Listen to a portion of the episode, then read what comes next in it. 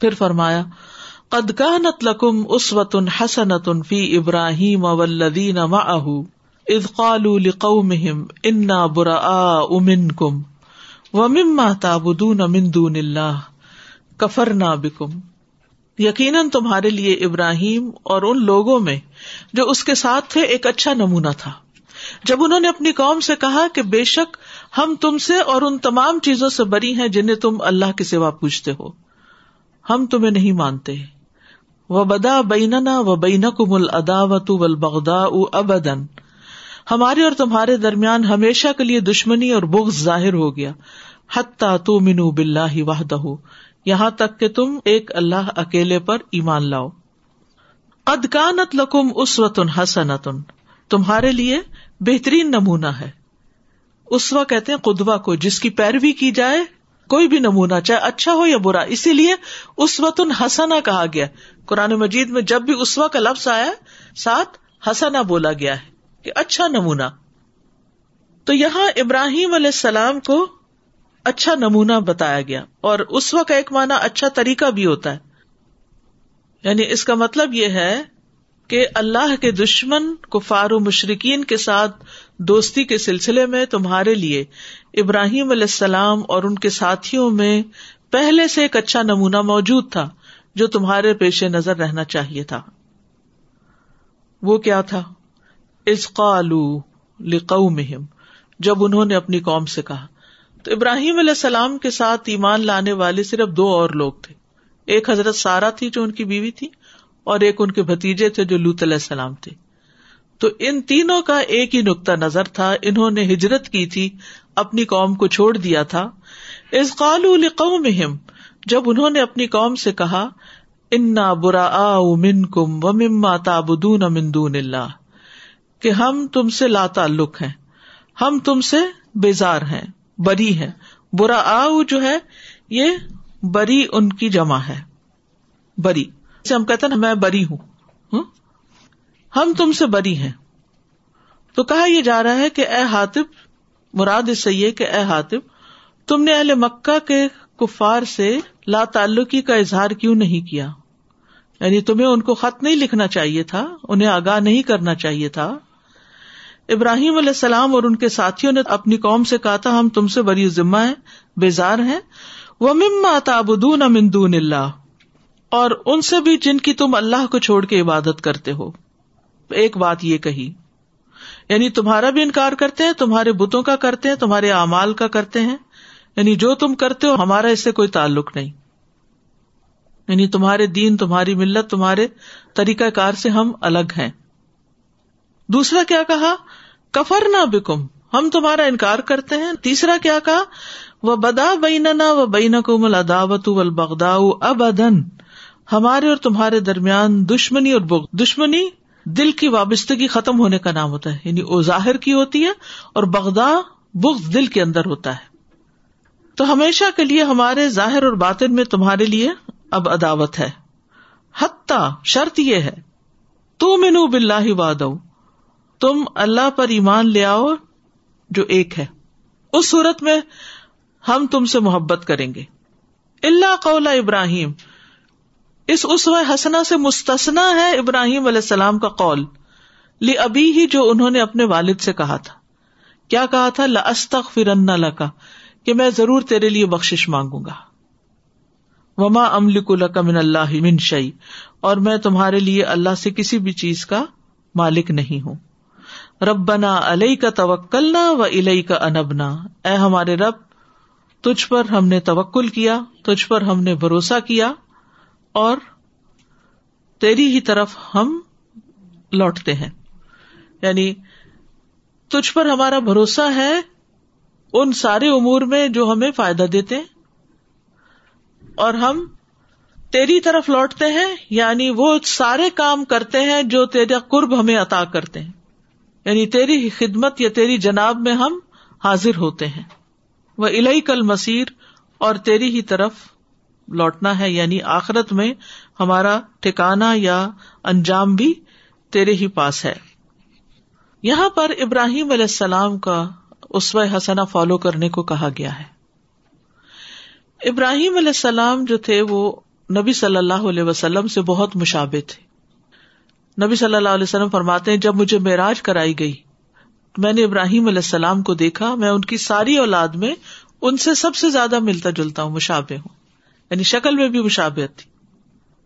نبی صلی اللہ علیہ وسلم نے فرمایا، اگر تم ابراہیم علیہ السلام کو دیکھنا چاہتے ہو تو اپنے صاحب یعنی میری طرف دیکھ لو۔ اتنی مشابت تھی۔ نبی صلی اللہ علیہ وسلم نے ان کو اپنا والد کہا اور اپنے بیٹے کا نام ان کے نام پر رکھا۔ اور اربوں میں ابھی تک یہ رواج ہے کہ پوتے کا نام دادا کے نام پر ہوتا ہے۔ رسول اللہ صلی اللہ علیہ وسلم نے فرمایا، رات میرے یہاں بیٹے کی پیدائش ہوئی۔ تو میں نے اس کا نام اپنے والد ابراہیم کے نام پر رکھا۔ آپ کے والد تو عبد اللہ تھے، لیکن ان کو چھوڑ کر ابراہیم علیہ السلام کو اپنا والد کہہ رہے کیونکہ ایمان کا رشتہ، خون کے رشتے سے بھی زیادہ مضبوط ہے۔ قرآن مجید میں بھی آتا ہے، ملت ابھی کم ابراہیم، تمہارے باپ ابراہیم کی ملت کے مطابق۔ ابراہیم علیہ السلام اول العزم پیغمبروں میں سے تھے۔ کتنے تھے ٹوٹل؟ پانچ۔ کون کون سے نو علیہ السلام، ابراہیم علیہ السلام مس علیہ السلام، عیسی علیہ السلام اور نبی صلی اللہ علیہ وسلم۔ تو ابراہیم علیہ السلام اول العزم پیغمبروں میں سے تھے۔ اللہ کے دوست تھے۔ وط اللہ ابراہیم خلیلا نبی صلی اللہ علیہ وسلم کے دوست تھے۔ رسول اللہ صلی اللہ علیہ وسلم نے فرمایا، ہر نبی کا دوسرے امبیا میں سے کوئی نہ کوئی ولی ہوا ہے۔ جیسے موسا کے ساتھ کون تھے؟ ہارون علیہ السلام۔ اور بے شک، ان میں میرے ولی، میرے والد اور میرے رب کے خلیل ابراہیم علیہ السلام ہے یعنی وہ رب کے دوست بھی ہیں اور میرے دوست بھی ہیں۔ اللہ کے چنے ہوئے بندے تھے۔ ان اللہ ہستفا آدم و نوہن و اعلی ابراہیم و اعلی عمران العالمین۔ بے شک اللہ نے آدم اور نوح کو اور ابراہیم علیہ السلام اور عمران کے گھرانے کو جہان والوں پر چن لیا۔ سب سے بہترین انسان تھے۔ ایک آدمی رسول اللہ صلی اللہ علیہ وسلم کے پاس آئے اور کہنے لگا، یا خیر البریا اے انسانوں میں سب سے اچھے، آپ نے فرمایا وہ تو ابراہیم علیہ السلام ہے دنیا اور آخرت میں ان کا مقام بہت بڑا ہے۔ اللہ تعالیٰ فرماتے ہیں وہ آتے نہ دنیا حسنا وہ ان نہ کہ ہم نے اسے دنیا میں بھلائی دی اور بے شک وہ آخرت میں بھی یقیناً نیک لوگوں میں سے ہے۔ قیامت کے دن سب سے پہلے انہیں لباس پہنایا جائے گا اور ہمیں اللہ تعالیٰ نے ان کے طریقے پر چلنے کا حکم دیا ہے۔ کیا وجہ ہے کہ ان کو اتنا بڑا مقام ملا؟ ان کی کچھ عادات یا ان کے اخلاق اور صفات کا ذکر قرآن نے جو کیا ہے اس کو غور سے سنیے۔ یہ سب چیزیں آپ پڑھ چکے ہیں، لیکن ایک جگہ پر ان صفات کو اکٹھا کر کے اپنے اندر دیکھیے کہ کیا ہمارے اندر یہ کوالٹیز ہیں۔ ہم سب چاہتے ہیں کہ اللہ تعالیٰ ہم سے بھی محبت کرے۔ لیکن جن سے اللہ نے محبت کی، جن کو اپنا دوست بنایا، ان کی کوالٹیز کیا تھی؟ ان کے ٹریڈس کیا تھے؟ ان کے اندر کیا خوبیاں تھی تو ان کو دیکھنا چاہیے۔ سب سے پہلی بات یہ کہ یکسو تھے، بہت فوکسڈ حنیف مسلمہ۔ نمبر دو، شرک سے بیزار۔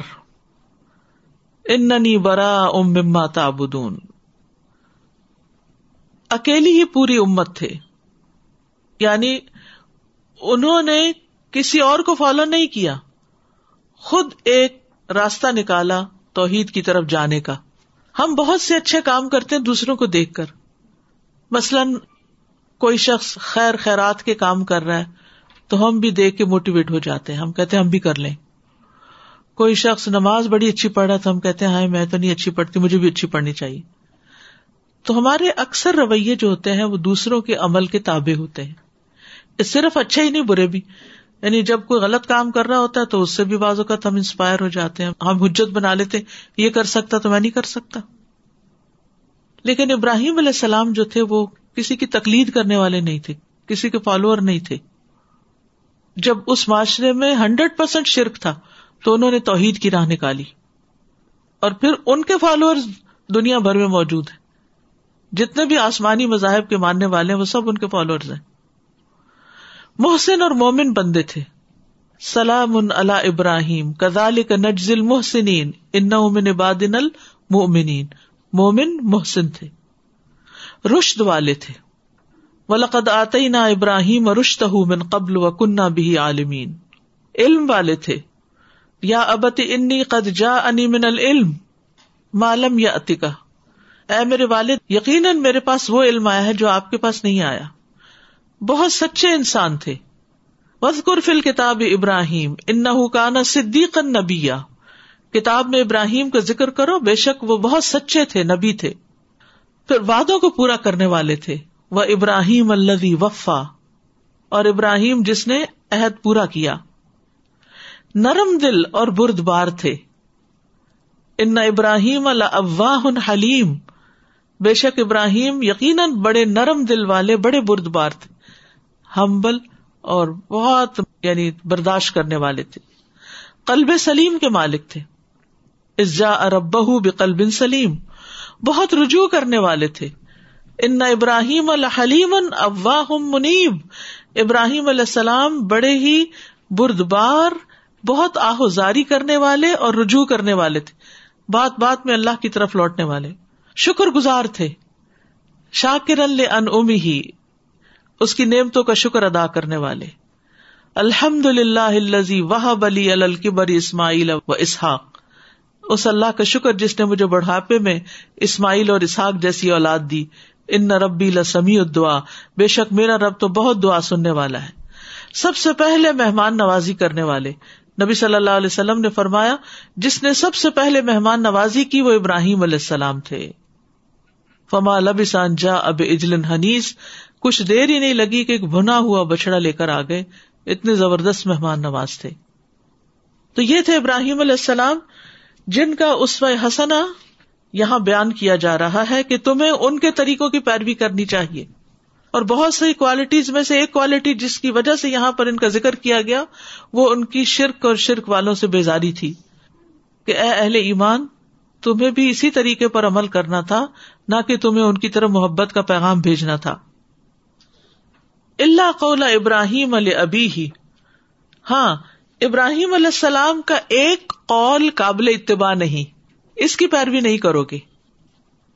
وہ کیا تھا جو انہوں نے اپنے والد سے کہا تھا؟ کیا کہا تھا کہ میں ضرور آپ کے لیے استغفار کروں گا۔ یعنی ابراہیم علیہ السلام نے اپنے باپ کے لیے جو شرک پر مرا تھا، اس کے لیے استغفار کی۔ اور ساتھ ہی یہ کہا، وما املی کو لقم اللہ من شعی اور یہ کیوں کیا تھا ابراہیم علیہ السلام نے استغفار ان کے لیے؟ کیونکہ انہوں نے اپنے والد سے جب وہ ان کو چھوڑ کے جا رہے تھے، تو ان سے وعدہ کیا تھا کہ میں آپ کے لیے استغفار کروں گا۔ تو انہوں نے اپنا وہ وعدہ پورا کیا۔ اور ساتھ ہی کہا کہ میں مالک کسی چیز کا نہیں۔ میں تو دعا کر دوں گا، وہ قبول ہوگی یا نہیں، یہ میرے اختیار میں نہیں۔ تو ابراہیم علیہ السلام کا اللہ سے ایک وعدہ تھا۔ نبی صلی اللہ علیہ وسلم نے فرمایا، ابراہیم علیہ السلام اپنے والد آزر سے قیامت کے دن جب ملیں گے تو ان کے والد آزر کے چہرے پر سیاہی اور غبار ہوگا۔ تو ابراہیم علیہ السلام ان سے کہیں گے کہ میں نے آپ سے کہا نہ تھا کہ میری نافرمانی نہ کرے اس پر ان کے والد کہیں گے کہ آج میں تمہاری نافرمانی نہیں کرتا، جو کہو گے مانتا ہوں۔ تو ابراہیم علیہ السلام عرض کریں گے، اے رب، بے شک تو نے وعدہ فرمایا تھا کہ مجھے دوبارہ اٹھائے جانے کے دن تو رسوا نہیں کرے گا۔ آج اس رسوائی سے بڑھ کر اور کون سی رسوائی ہوگی کہ میرے والد تیری رحمت سے سب سے زیادہ دور ہے تو اللہ تعالیٰ فرمائے گا، بے شک میں نے جنت کافروں پر حرام کر دی ہے۔ پھر کہا جائے گا، اے ابراہیم، تو دیکھو تمہارے قدموں کے نیچے کیا ہے۔ تو وہ دیکھیں گے کہ ایک ذبح کیا ہوا جانور خون میں لتڑا ہوا وہاں پڑا ہوگا۔ پھر اسے پاؤں سے پکڑ کر آگ میں پھینک دیا جائے گا۔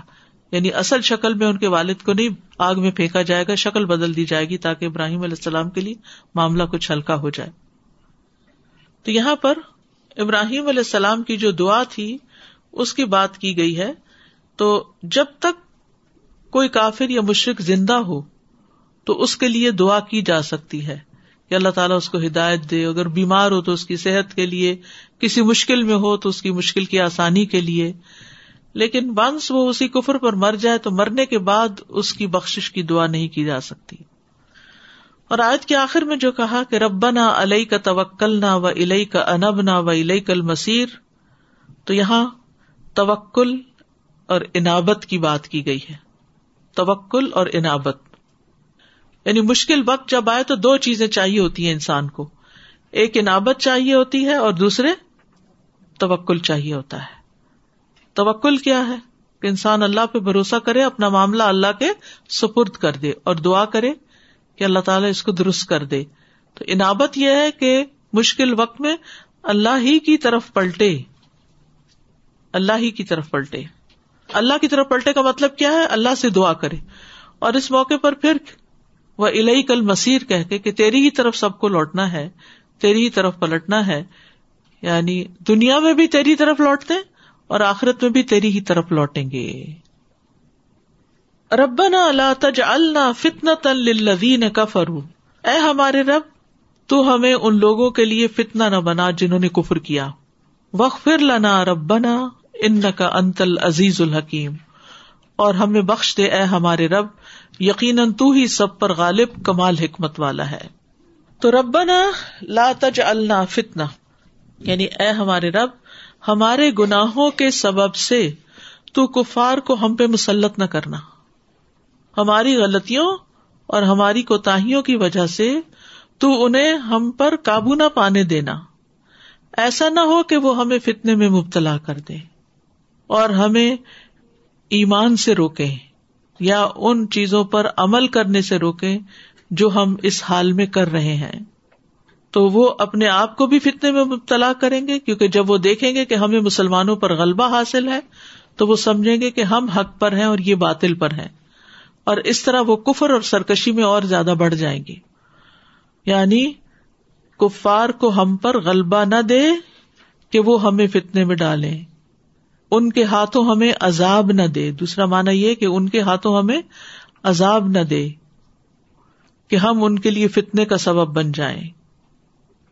ایک مانا یہ بھی کیا گیا ہے کہ تو انہیں رسک میں فراخی نہ دے، ورنہ وہ کفر میں اور زیادہ بڑھ جائیں گے اور ہم ان کے محتاج ہو کر رہ جائیں گے اور یہ ہمارے لیے ایک آزمائش بن جائے گا۔ وقف پھر لانا اور ہمیں بخش دے۔ یعنی ہم نے جن گناہوں اور برائیوں کا ارتکاب کیا ہے، جن احکامات کی تعمیل سے روگردانی کی ہے، وہ تو ہمیں معاف کر دے۔ کیونکہ جب تک مسلمان اللہ کی اطاعت پر قائم رہیں گے، تو اللہ کی طرف سے ان کی مدد ہوتی رہے گی۔ ربنا ان کا انتل عزیز الحکیم۔ اے ہمارے رب، بے شک تو ہی زبردست ہے، غالب ہے، بہت حکمت والا ہے۔ یعنی ہر چیز پر تیرا ہی غلبہ ہے اور ہر چیز کو تو نے اپنی جگہ رکھا ہے، یہ تیری حکمت کا تقاضا ہے۔ یعنی تو اپنے غلبے اور اپنی حکمت کے وسیلے سے ہمارے دشمن پر ہماری مدد فرما اور ہمارے گناہ بخش دے اور ہمارے ایوب کی اصلاح فرما دے۔ لقت کان لکم فی ہم اسوتن حسنتن۔ پھر ادا کیا گیا، تکرار ہوئی ہے۔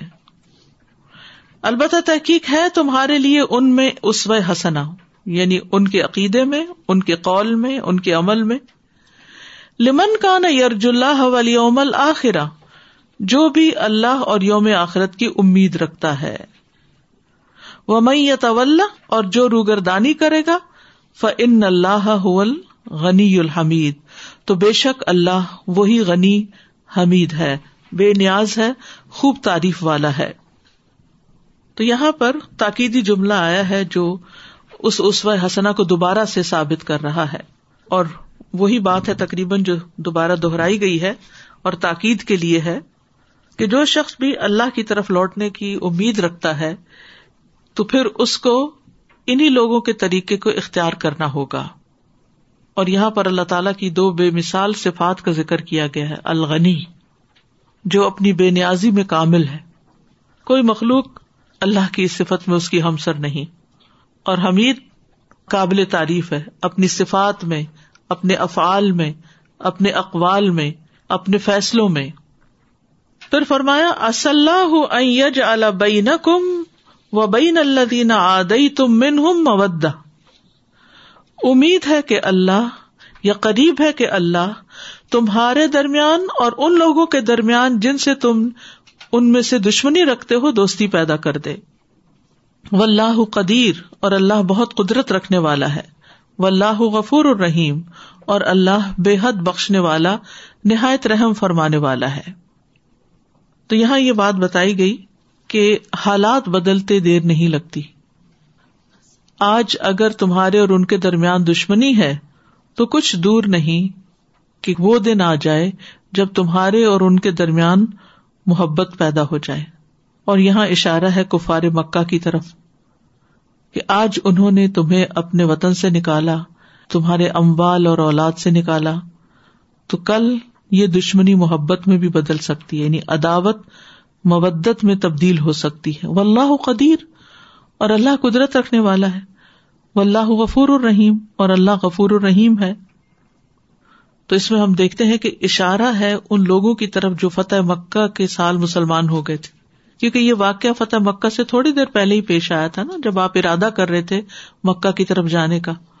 اور جب آپ وہاں پہنچے تو وہ لوگ جو سال ہر سال سے ابھی مسلمان نہیں ہوئے تھے، وہ مسلمان ہو گئے۔ ان میں سب سے پہلے ابو سفیان کا اسلام یعنی ابو سفیان اسلام لے آیا۔ اور ابو سفیان کی مبت کے دو معنی برتائے جاتے ہیں۔ ایک تو ابو سفیان کا نبی صلی اللہ علیہ وسلم سے ام حبیبہ کی شادی کروانا۔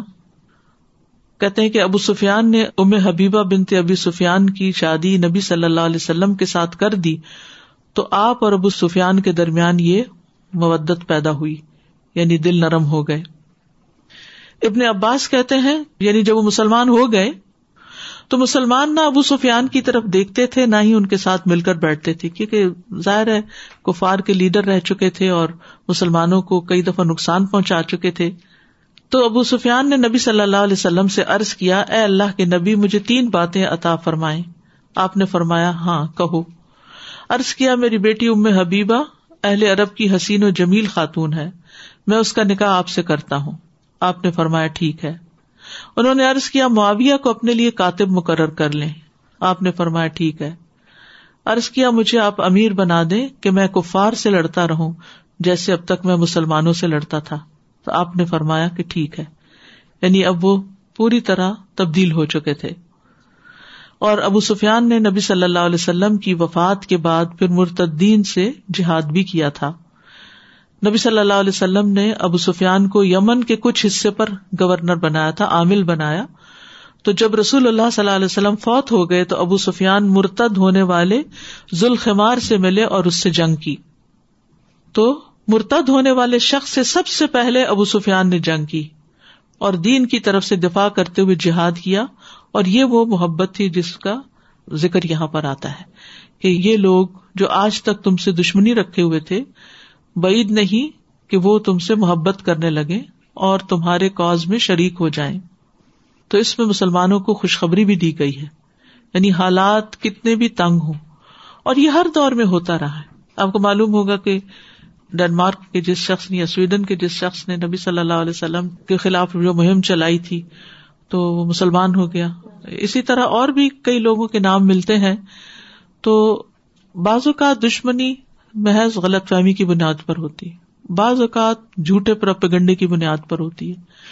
بعض اوقات اصولوں کی بنیاد پر ہوتی ہے۔ سوچی سمجھی ہوتی ہے۔ اور ایمان کا تعلق اللہ کے ساتھ ہے۔ جس کے دل میں جب چاہے ایمان ڈال دے۔ تو اس لیے مسلمانوں کی بھی عداوت اصولی ہوتی ہے۔ وہ فار لائف نہیں ہوتی کہ اگر تم نے اپنے ٹریڈ چھوڑ بھی دیے، پھر بھی ہم دشمنی رکھیں گے۔ تم بدل جاؤ، ہماری عداوت، محبت میں بدل جائے گی۔ ہمیں تم سے کوئی بیر نہیں۔ ہمیں انسان ہونے کے ناطے تم سے کوئی نفرت نہیں۔ ہمیں اصول کی بنیاد پر تمہاری مخالفت ہے، کیونکہ تم ہمارے محبوب اللہ سے دشمنی رکھتے ہو۔ پچھلی صورتوں میں بھی یہ بات دہرائی گئی نا، یہ بات سمجھائی گئی۔ کہ دشمن کی محبت اور دوست کی محبت ایک دل میں جمع نہیں ہو سکتی۔ تو یہ عداوت اس بنا پر ہے۔ پھر اسی طرح آپ دیکھیں کہ اسلام سے پہلے اوس اور خزرج کس طرح آپس میں جنگ و جدل کرتے تھے۔ اور پھر جب اسلام قبول کر لیا دونوں قبائل نے، تو آپس میں کیسی محبت کرنے لگے۔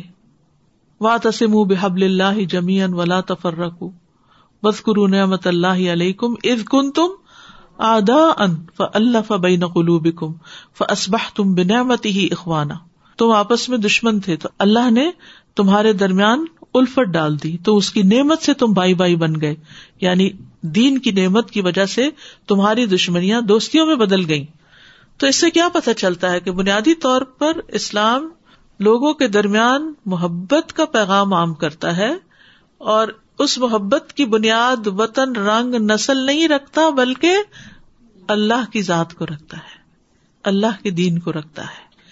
آپ دیکھیں کہ باقی اقوام کی جب مختلف اقوام کے ساتھ دشمنی ہوتی ہے، تو عموماً وہ یا کسی علاقے کی بنیاد پر، یا کسی رنگ نسل، زبان یا ایسی بنیاد پر کہ جس کا تعلق دنیاوی مفاد سے ہوتا ہے۔ تو مومن جو ہوتا ہے، یہ ان سب چیزوں سے اوپر اٹھ کے صرف اور صرف اللہ کی خاطر جنگ کرتا ہے، اللہ کی خاطر ہی عداوت رکھتا ہے۔ اور جب کوئی اس عداوت کو چھوڑتا ہے تو وہ عداوت بھی ختم ہو جاتی ہے۔ قرآن مجید میں آتا ہے سورت الفال میں وہ اللہ فبئی نقلو بہم لو انفق تما فل ارد جمی ان ماں اللہ تبئی نقلو بہم اللہ نے ان کے دلوں کے درمیان الفت ڈال دی۔ اگر تم زمین میں جو کچھ ہے سب بھی خرچ کر دیتے، تو ان کے درمیان الفت نہیں ڈال سکتے۔ تھے یعنی یہ ارب خاص طور پر ایسے بٹے ہوئے تھے، آپس میں ایسی ایسی دشمنیاں تھی ایسی ایسی خونی جنگیں ان کے درمیان ہوئی کہ کوئی قوت ان کو متحد کر ہی نہیں سکتی تھی۔ یہ دین ہی تھا جس نے ان کو متحد کر دیا۔ عبداللہ بن زید بن عاصم روایت کرتے ہیں، وہ کہتے ہیں کہ جب اللہ نے اپنے رسول صلی اللہ علیہ وسلم کو ہنین کے دن غنیمت عطا فرمائی، تو آپ نے ان لوگوں میں مال غنیمت تقسیم کیا جن کے دل اسلام پہ جمانے مقصود تھے۔ اور انصار کو کچھ نہ دیا۔ گویا وہ اس وجہ سے غمناک ہوئے کہ جو مال لوگوں کو ملا انہیں نہیں ملا۔ تو آپ نے انہیں خطبہ دیتے ہوئے فرمایا، اے گروہ انصار، کیا میں نے تمہیں گمراہ نہیں پایا؟ اللہ نے تمہیں میری وجہ سے ہدایت دی۔ تم ایک دوسرے سے جدا جدا تھے۔ اللہ نے میری وجہ سے تم میں الفت پیدا کر دی۔ تم محتاج تھے۔ اللہ نے میری وجہ سے تمہیں غنی کر دیا۔ تو انہوں نے ان باتوں کا اقرار کیا۔ تو بہرحال فتح مکہ کے زمانے میں ابو سفیان کے علاوہ بھی کچھ لوگ مسلمان ہوئے تھے، جیسے سفان بن امیہ۔ ہنین کے دن آپ صلی اللہ علیہ وسلم نے ان کو سو اونٹ عطا فرمائے۔ پھر سو اونٹ، پھر سو اونٹ۔ سفیان کہتے ہیں کہ اللہ کی قسم رسول اللہ صلی اللہ علیہ وسلم نے مجھے عطا فرمایا، جتنا بھی عطا فرمایا۔ اور بلا شبہ آپ تمام لوگوں میں سب سے زیادہ مجھے مبوس تھے۔ پھر آپ مجھے مسلسل عطا کرتے رہے، یہاں تک کہ آپ مجھے تمام لوگوں میں زیادہ محبوب ہو گئے۔ پھر ہند بنتے اتبا ابو سفیان کی بیوی۔ کہتی ہے اللہ کے رسول، روئے زمین پر جتنے خیمے والے ہیں، ان میں کسی کا ذلیل و خوار ہونا مجھے اتنا پسند نہ تھا جتنا آپ کا۔ لیکن آج میرا یہ حال ہو گیا ہے کہ کوئی بھی اہل خیمہ مجھے اس قدر پسند نہیں جس قدر آپ کا ڈیرا مجھے محبوب ہے۔ رسول اللہ صلی اللہ علیہ وسلم نے فرمایا، قسم اس ذات کی جس کے ہاتھ میں میری جان ہے، تیری فداکاری میں مزید اضافہ ہوگا۔ یعنی یہ محبت اور یہ قربانی اب آئندہ بڑھتی چلی جائے گی۔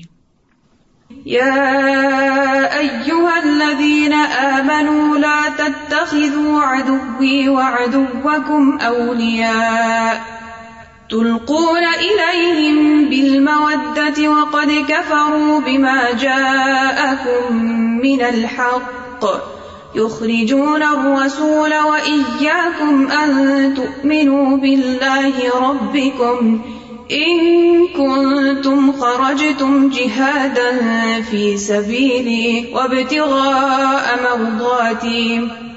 تسرون إليهم بالمودة وأنا أعلم بما أخفيتم وما أعلنتم ومن يفعله منكم فقد ضل سواء السبيل إن يثقفوكم يكونوا لكم أعداء ويبسطوا ويبسطوا إليكم أيديهم وألسنتهم بالسوء وودوا لو تكفرون لن تنفعكم أرحامكم ولا أولادكم يوم القيامة يفصل بينكم والله بما تعملون بصير قد كانت لكم أسوة حسنة في إبراهيم والذين معه إذ قالوا لقومهم إذ قالوا لقومهم إنا براء منكم ومما تعبدون من دون الله كفرنا بكم وبدا بيننا وبدا بيننا وبينكم العداوة والبغضاء أبدا حتى تؤمنوا بالله وحده حتى تؤمنوا بالله وحده إلا قول إبراهيم لأبيه لأستغفرن لك وما أملك لك من الله من شيء. ربنا عليك توكلنا وإليك أنبنا وإليك المصير.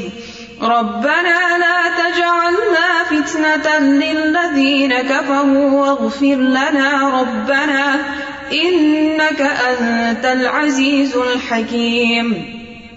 لقد كان لكم فيهم أسوة حسنة لمن كان يرجو الله واليوم الآخر ومن يتول فإن الله هو الغني الحميد.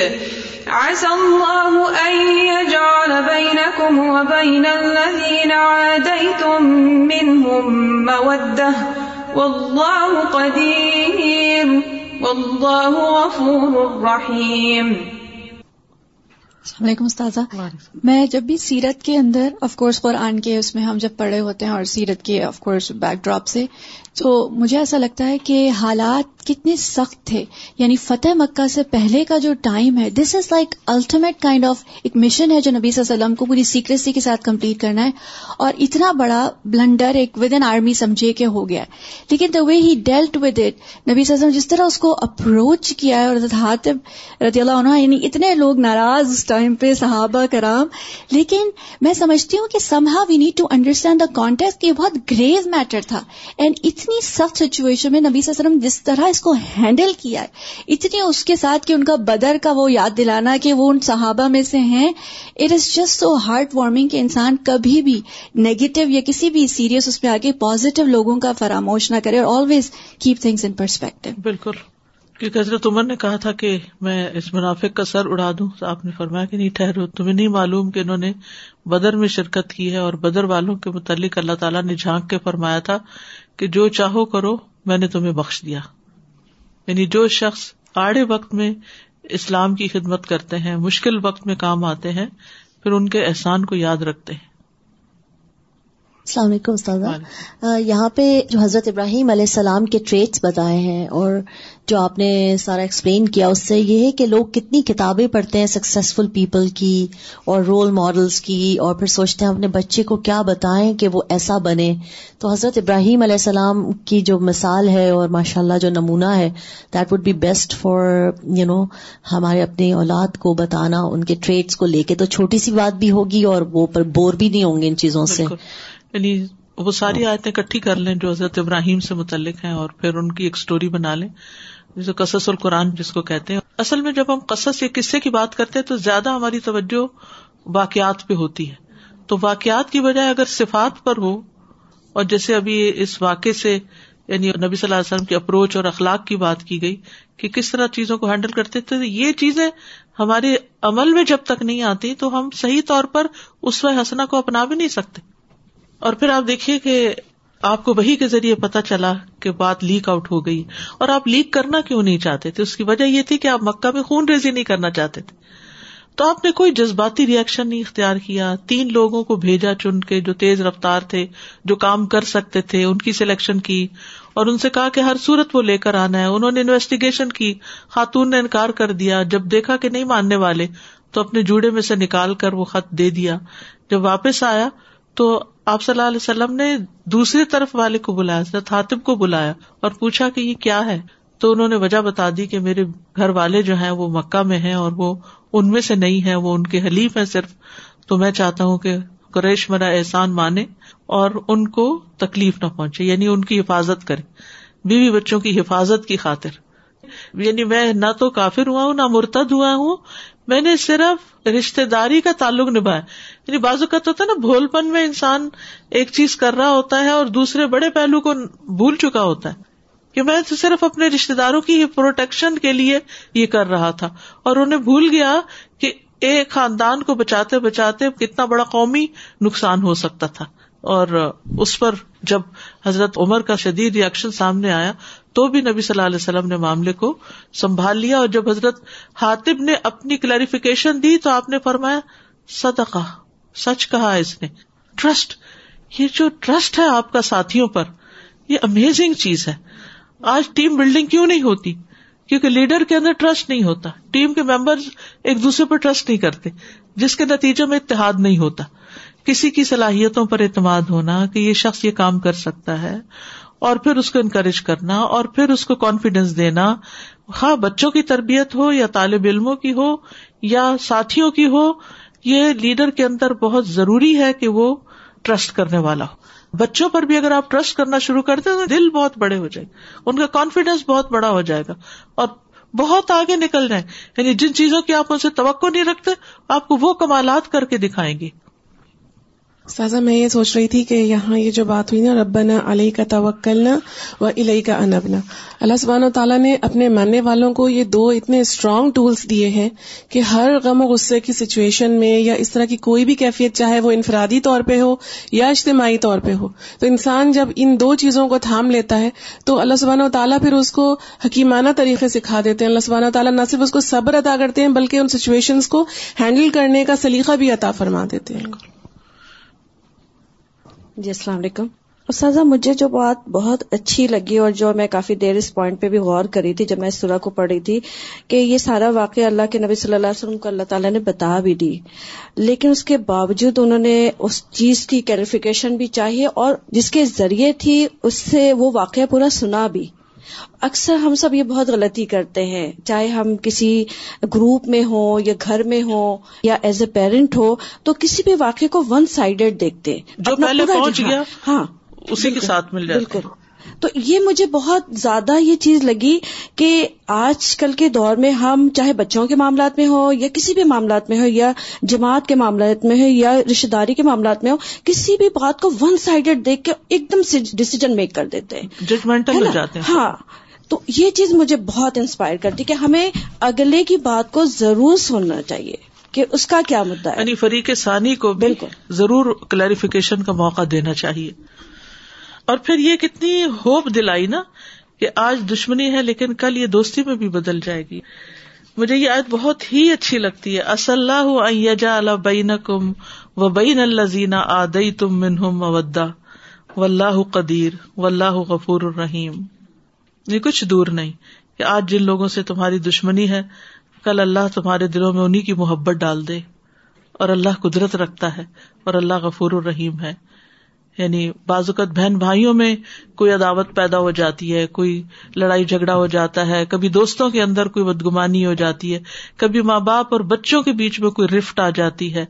تو مایوس نہ ہو۔ کوئی پتا نہیں کہ اللہ تعالیٰ کس دن وہ محبت لوٹا دے، وہ محبت ڈال دے۔ اور اگر کہیں بھی ایسا کوئی مسئلہ ہو کہ غلط فہمیوں کی بنا پر مس انڈرسٹینڈنگ کی بنا پر آپس میں ایک دوسرے سے کوئی ناراضگی ہو گئی ہے یا کوئی انواسٹی ہو گئی ہے، تو اس آیت کو بار بار پڑھنا چاہیے۔ تو اس سے وہ جو تکلیف کی کیفیت ہے وہ کم ہوگی اور بہت ہوپ دلاتی ہے۔ بہت آپٹمسٹک بناتی ہے انسان کو یہ آیت۔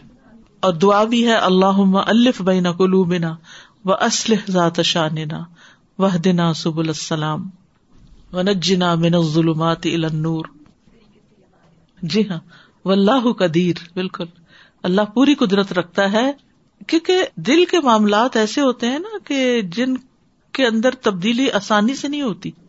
چیزیں اگر آپ نے یہ میز اٹھا کے آ کے بجائے وہاں رکھنا ہے نا، دو سیکنڈ لگیں گے، اٹھائیں گے اور جلدی سے دک سے وہاں سے وہاں کر دیں گے۔ لیکن اگر کوئی کہے کہ دل کے اندر ایک بات جو آ گئی ہے، تمہارے اس کو ذرا نکال کے باہر رکھ دو، تو ذرا وقت لگتا ہے۔ وقت کے ساتھ ساتھ تبدیلی آ جاتی ہے، ٹھیک ہو جاتا ہے انسان۔ لیکن اتنی آسانی سے نہیں ہوتا، فوری نہیں ہوتا۔ یعنی کوئی بھی جو زخم دل پہ لگتا ہے، وہ مندمل ہوتے ہوتے ہوتا ہے۔ اور اس کے لیے ہمیشہ دوسرے کو وقت دیں۔ یعنی کسی کے سر پہ سوار نہ ہو جائے کہ ابھی تو مجھے معاف کرو، ابھی بھول جاؤ، ابھی چھوڑ دو۔ نہیں، ٹائم دے اس کو سمجھنے کا موقع دے کیونکہ کچھ لوگ ہوتے ہیں کہ اگر ان کی کہیں انبن میاں بیوی میں، ہسبینڈ وائف میں ہوئی، بہن بھائی میں ہوئی وہ پیچھے ہی پڑ جاتے ہیں۔ اگر کوئی ناراض ہے تو اس کو ذرا سا ناراض بھی نہیں ہونے دیتے۔ تھوڑا سا ہونے دیں۔ خیر ہے، وہ بھی اپنے اندر سوچے اور پھر وہ اپنے اندر جمع تفریح کرے گا اور پھر تھوڑا وقت لے کے پھر یا تو اپنی غلطی مانے گا یا تم پہ بلیم کرے گا، جو بھی کرے گا، تو اس کو نتیجے تک پہنچنے کا ٹائم دینا چاہیے۔